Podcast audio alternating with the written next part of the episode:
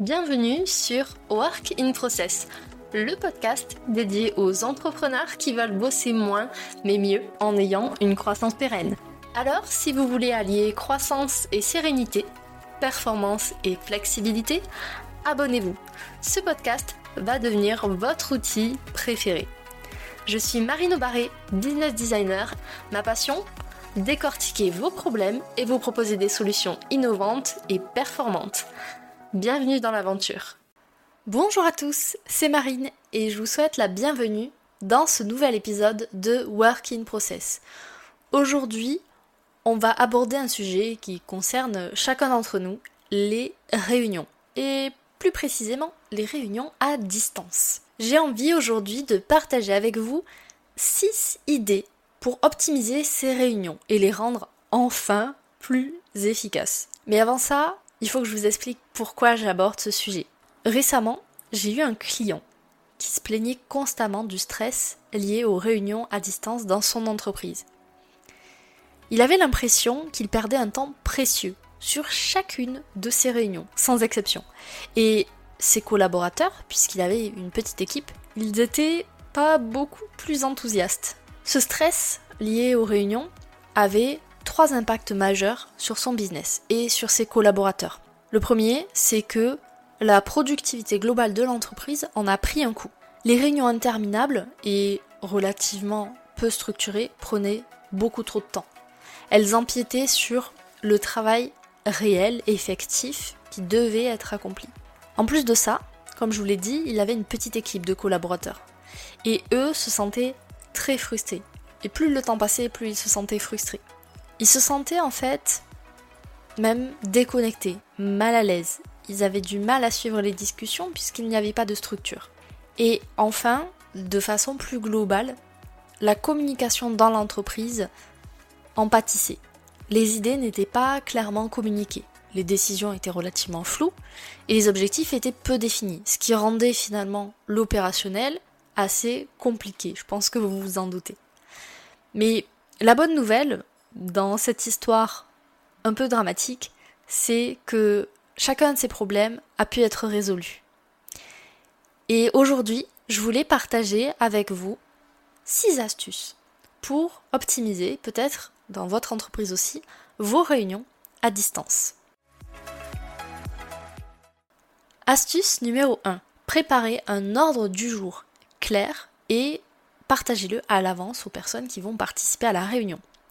Ça permettra à tout le monde de pouvoir se préparer et de rester concentré sur les points essentiels. Astuce numéro 2.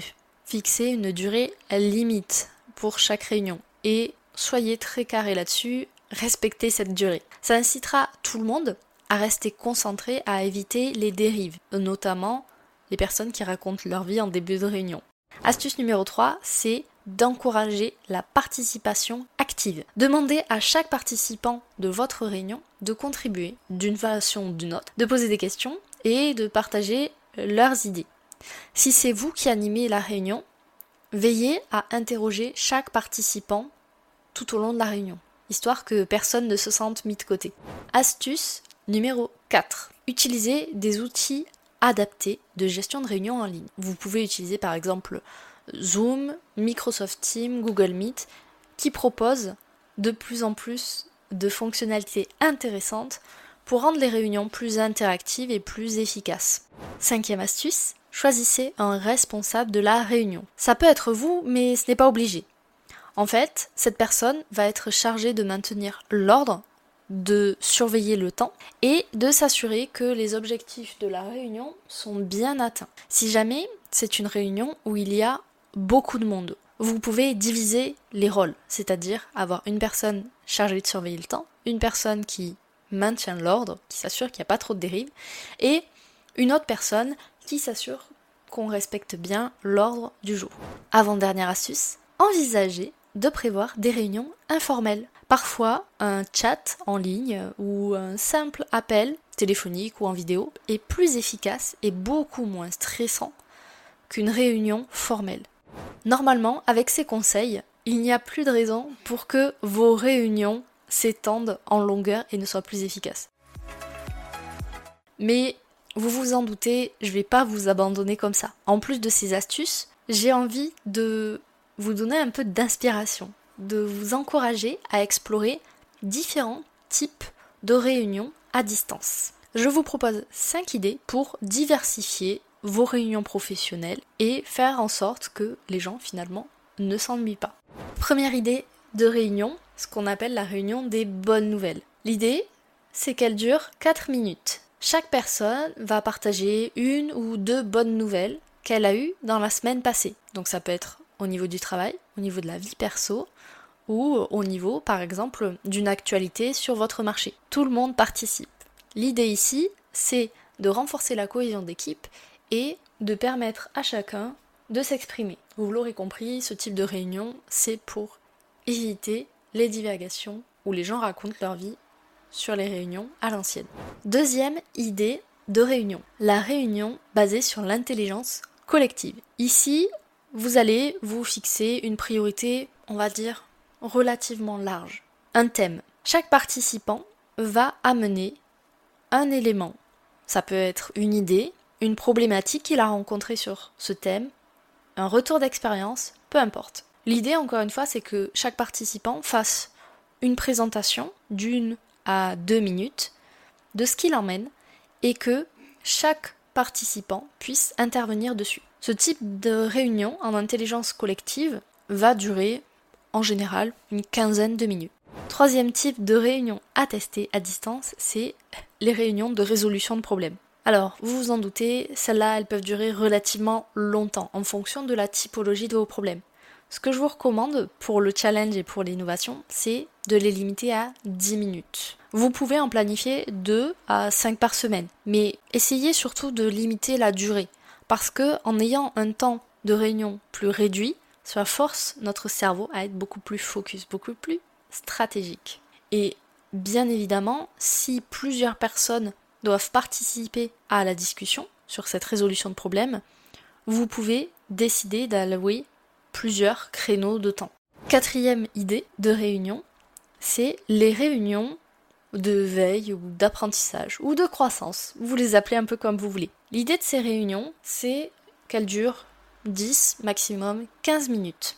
Vous pouvez, pareil, en planifier 2 à 5 par semaine. Et le but, c'est de partager des apprentissages. Je vous donne des exemples de questions pour stimuler votre inspiration. Vous pouvez par exemple demander qu'est-ce qu'il s'est passé la semaine dernière au niveau des feedbacks clients ou prestataires? Vous pouvez demander aussi est-ce que il y a un problème récurrent qui concerne du coup notre équipe et euh, sur lequel on n'a pas encore trouvé de solution? Autre exemple de question, vous pouvez dire qu'est-ce que on a appris dernièrement qui nous aide à atteindre plus facilement ou à nous rapprocher plus facilement de nos objectifs.